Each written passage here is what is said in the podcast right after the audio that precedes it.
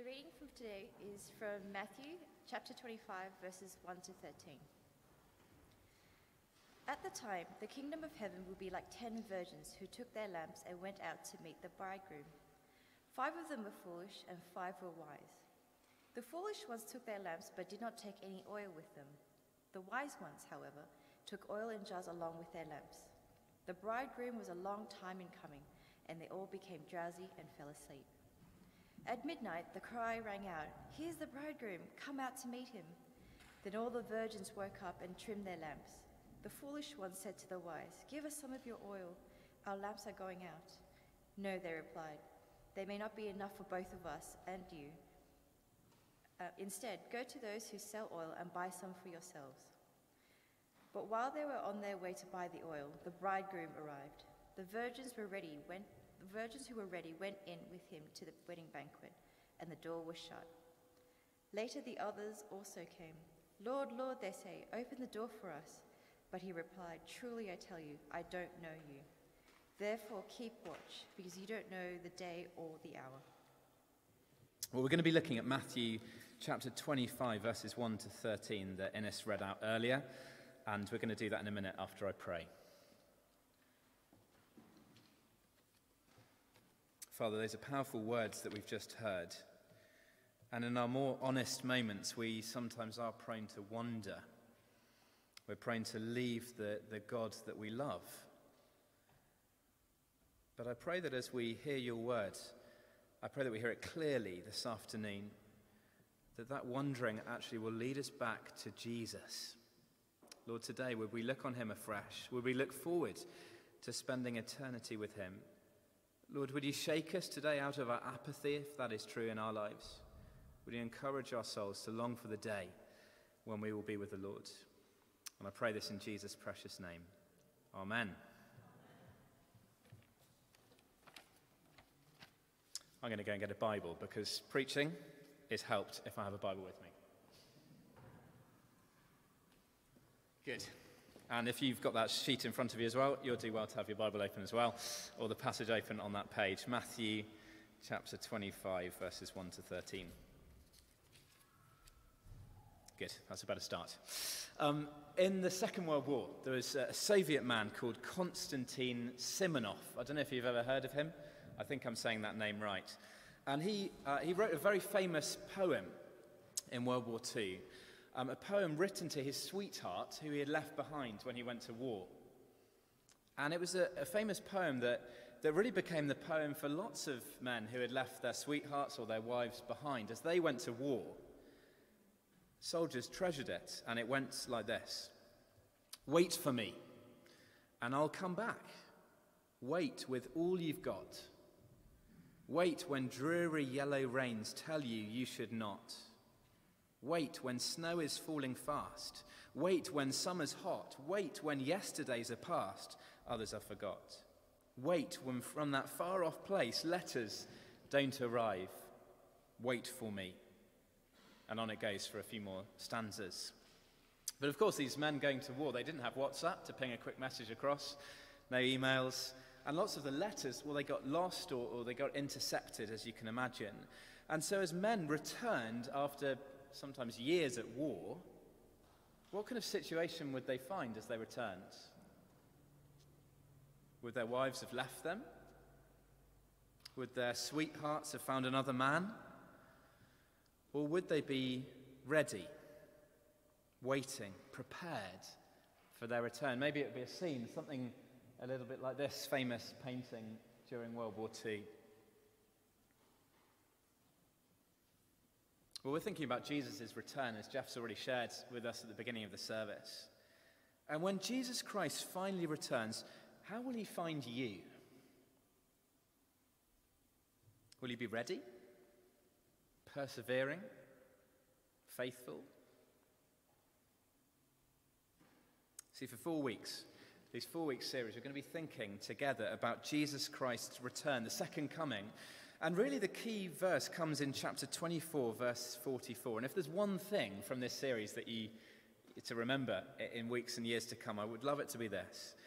It says this in that verse, "So you must be ready, because the Son of Man will come at an hour you do not expect him. You have to remember one thing, grab onto one thing, it's that, be ready, be ready. If you were here last week, Jeremy took us through the last bit of chapter twenty-four, where really the big message was this, be ready for a surprisingly quick return of Jesus. Be like a thief in the night, do you remember? And this week's kind of the opposite. So if last week was be ready, Christ's return will be sudden, this week is be ready, but don't be thrown by the delay. See, the church needs to be prepared for what will feel like a potentially unexpectedly long delay before Jesus Christ returns. Often then these parables, these stories that Jesus told, you can kind of break them into to three parts. There's a, or three characters. There's a godlike figure, and then there's an example to follow, and a, an example to avoid, a positive example and a negative example. And this parable fits in quite neatly to that. And so we'll just work through those three kind of elements to it. First of all, then, the bridegroom's banquet. The bridegroom's banquet. I don't know if you noticed when Ennis was reading it out, that the setting of this parable is, is a village wedding. And uh, I don't know if you've been to any weddings on Zoom. Has anyone been to a wedding or two on Zoom?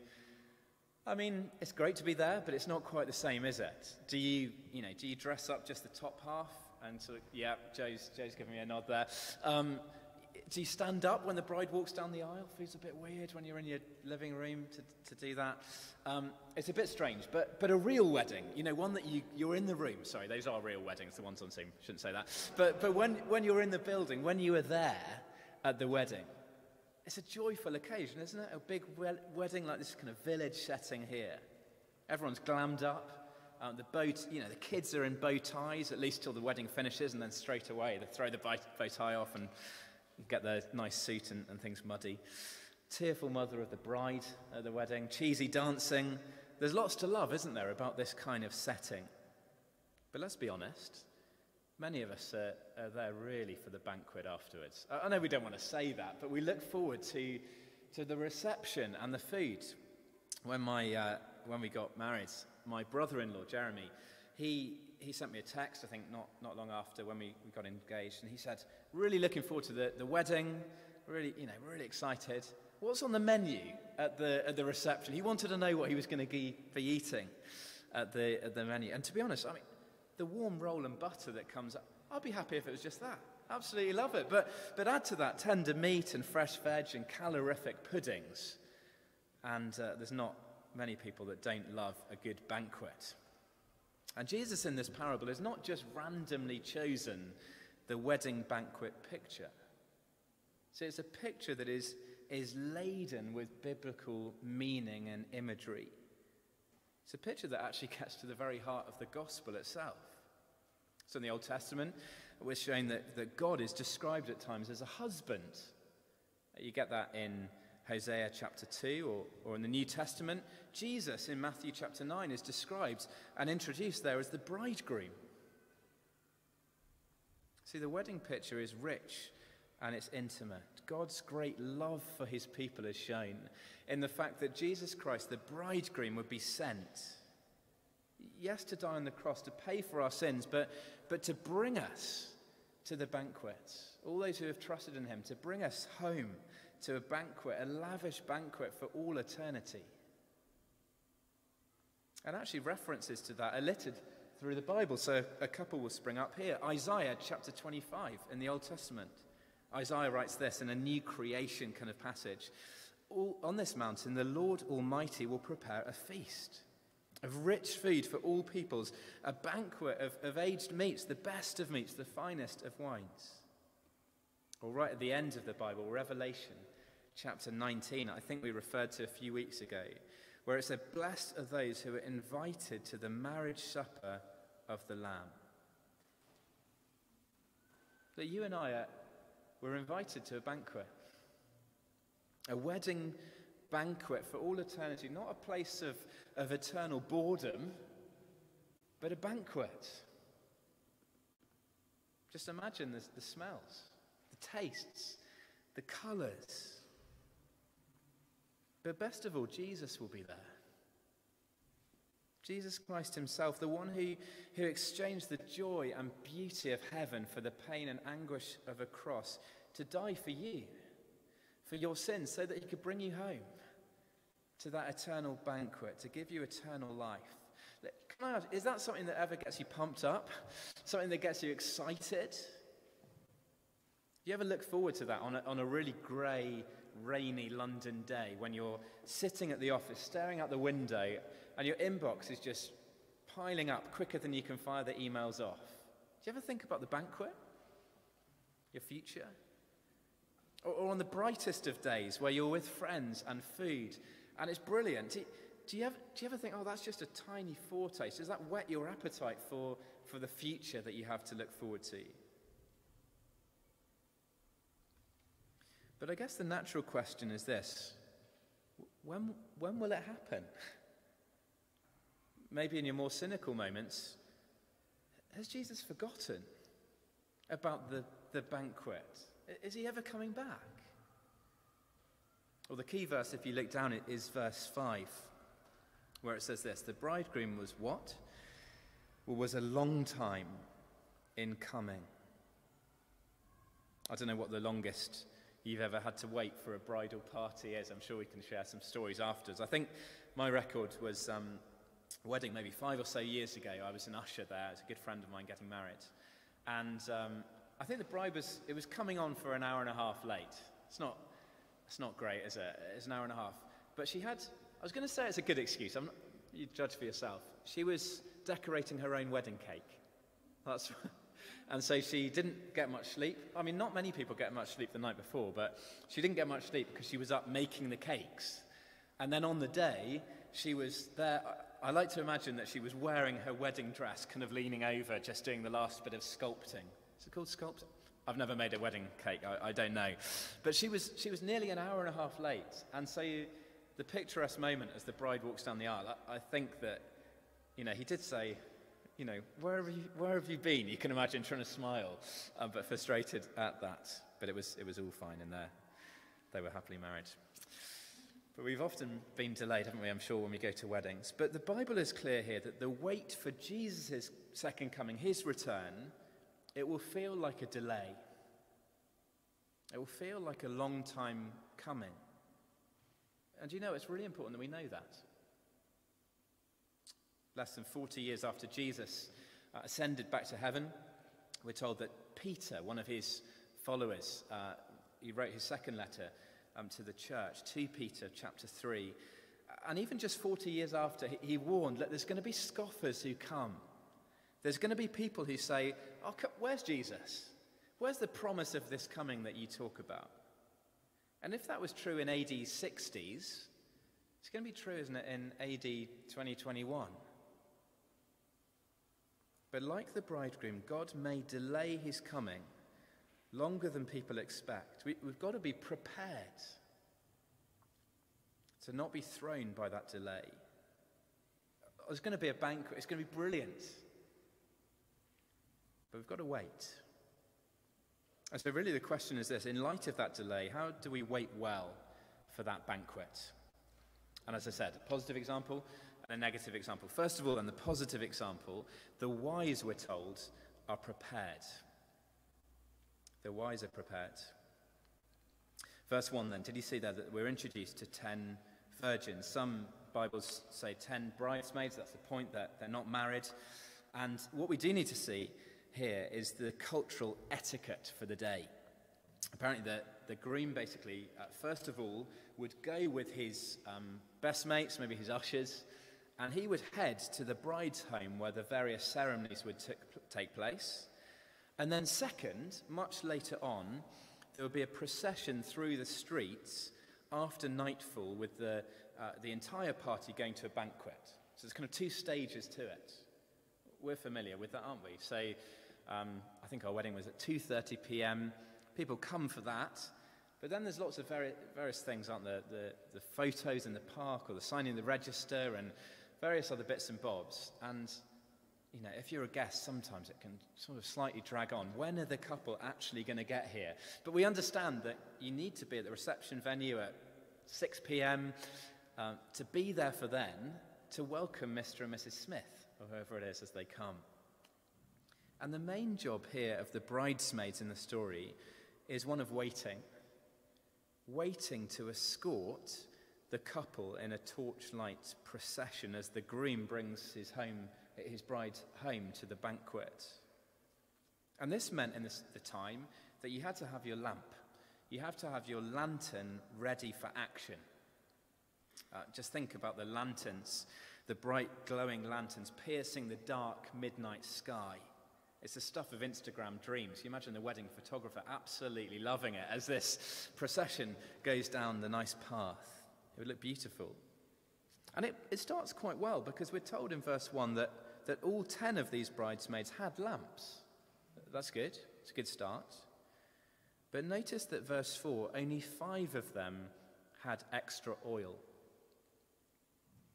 Uh, reading the commentaries this week, Uh, they say that basically how it would have worked is oil-soaked rags wrapped around a stick. That's how the, the lantern sort of worked. But then what you needed really was extra oil, because this extra oil would keep, when the, the lamp went out, it would keep it going for a couple of extra hours. And the point here is obvious, isn't it? That five of the bridesmaids, they were prepared for the lengthy delay. They were ready. Look at verse ten.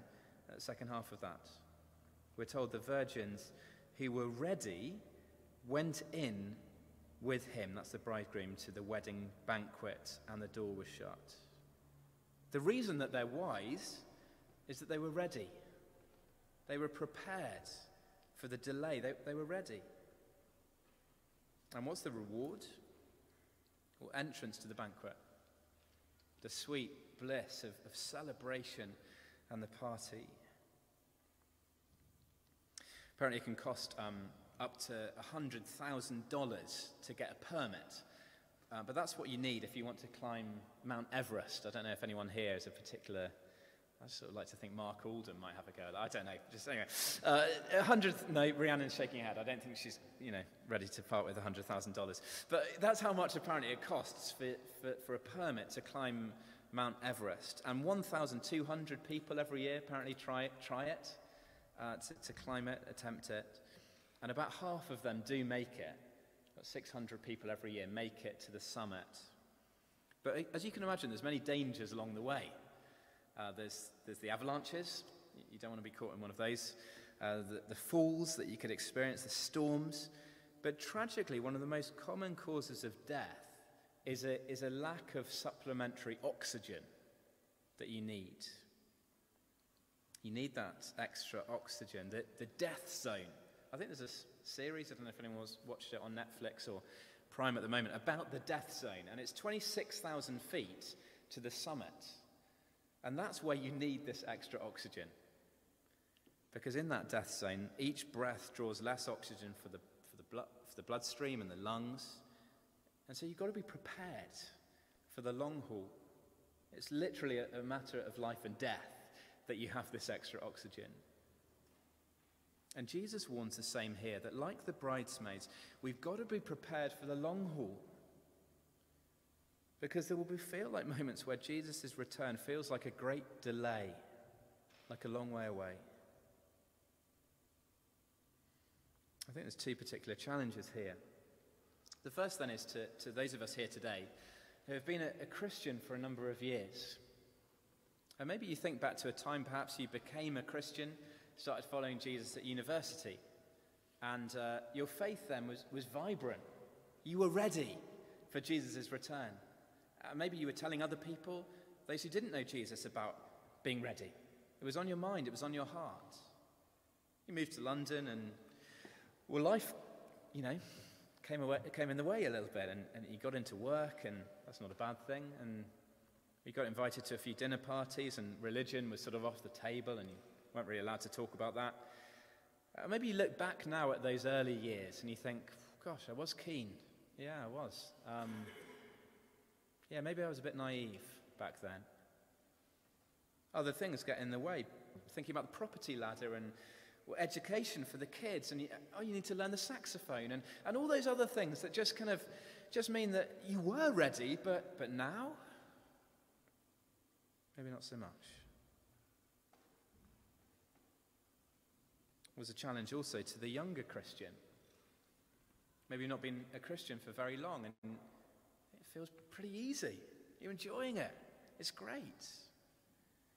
But if Jesus hasn't returned in twenty years' time, forty, or sixty years' time, will you still be prepared?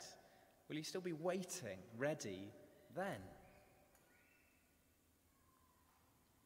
To be wise, Jesus Christ says, means going the distance, being prepared like the climber in the death zone. Not starting keen, but failing to go the distance. Uh, we'll have more in the next couple of weeks, really, uh, as those parables unpack what being prepared means in more detail. But it, it's got to mean at least our relationship with God being in a good place, trusting in Jesus every day, following him. And so if last week the, the message or the question was this, will Jesus find you ready now if he returns? The question this week is, will Jesus find you ready and prepared then, at the end? Be wise. Don't be thrown by the delay. It's a positive example. The, the negative example is our final point. There's this, the foolish are frauds.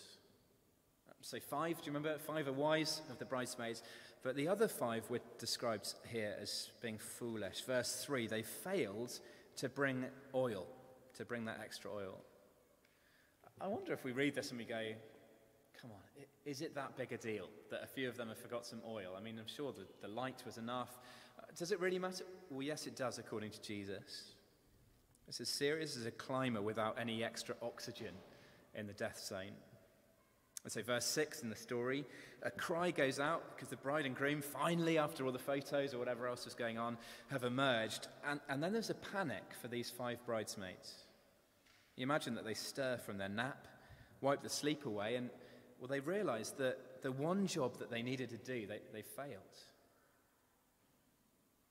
And panic leads them in verse eight to ask the other five bridesmaids, can we have some of your oil? I don't know if, when you heard it read, you think, it seems a bit mean that these other five bridesmaids don't share the oil with them. I think what we're supposed to see here is that that's not a selfish response. It's supposed to show instead our individual responsibility. You, you can't sort of share preparedness with someone else.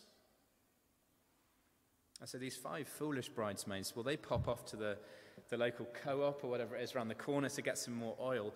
But verse ten, the bridegroom has arrived at that stage with the, the guest to the banquet, and the door is bolted. It's shut. So as the foolish bridesmaids, the five of them turn up, verse eleven, they see the door closed and they say, Lord, Lord, open the door for us. Maybe there's a bit more panic. Lord, Lord, open the door for us. Lord, open the door for us.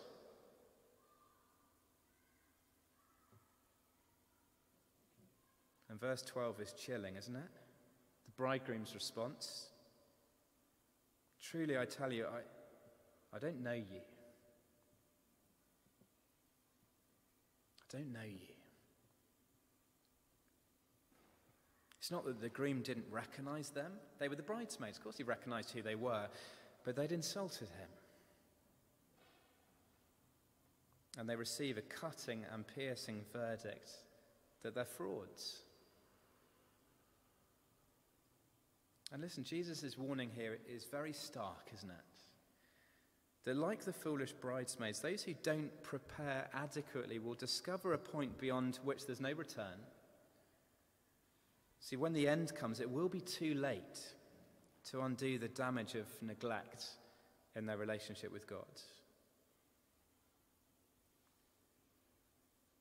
This rings true, doesn't it, for us, I think, today as well. That many people in the world, they presume access. They presume and expect heaven. But without receiving Christ now, turning to him in, in, in saying sorry for our sins, receiving the forgiveness that Jesus died for us on the cross and trusting in him, the door will be bolted. I never knew you, Jesus will say.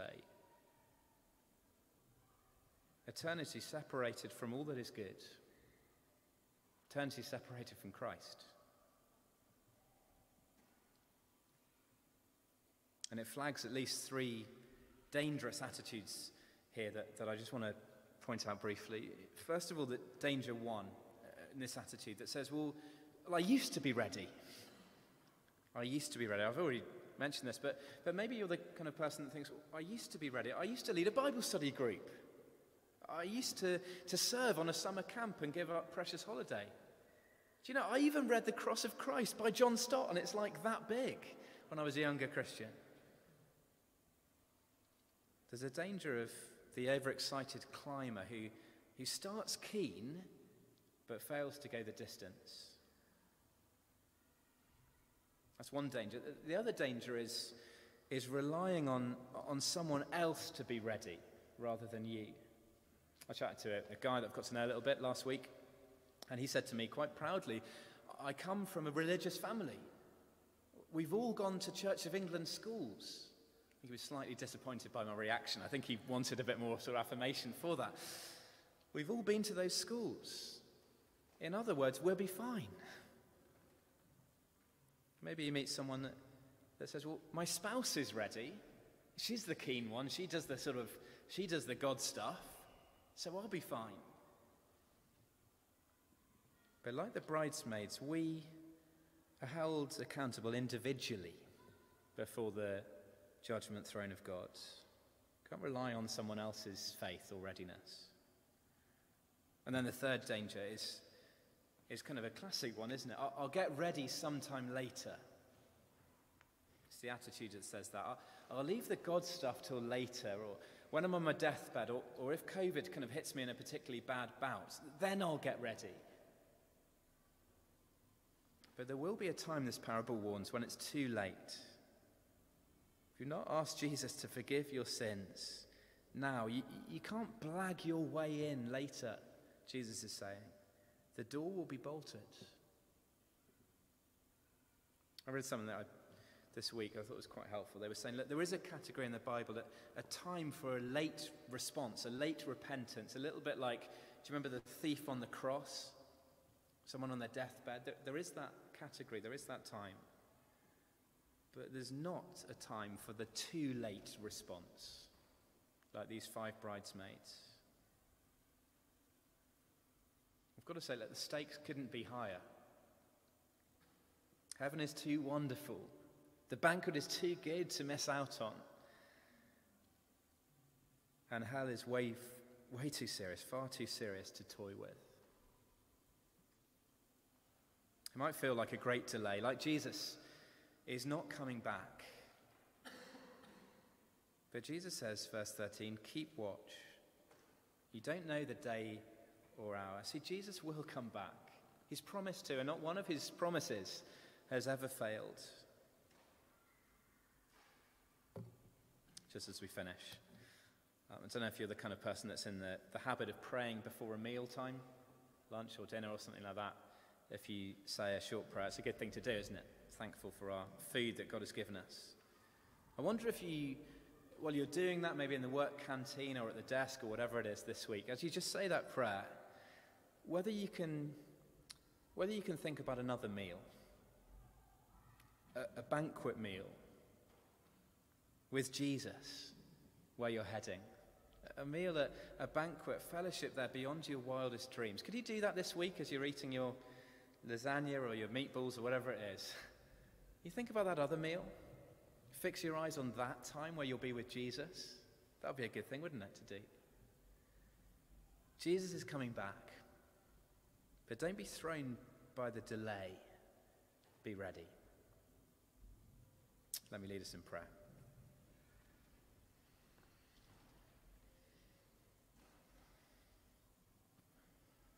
Father, this is a, a wonderful parable. It's a banquet. We want to be there, Lord. We're excited that, that actually being there isn't really down to our performance or anything like that at all. It's down to Jesus. Trust in him, and we'll be there. Father, help us to know that. Help us to look forward to this wonderful banquet that has been brought about by Jesus at such a cost on the cross. Help us to look forward to that, to live for that. But Lord, also help us to be ready when there is a delay. When it feels like maybe those days where it feels like Jesus isn't coming back. Help us to persevere, to be prepared, to have that extra oil for the lantern. Father, we look forward to this banquet. In Jesus' name, amen.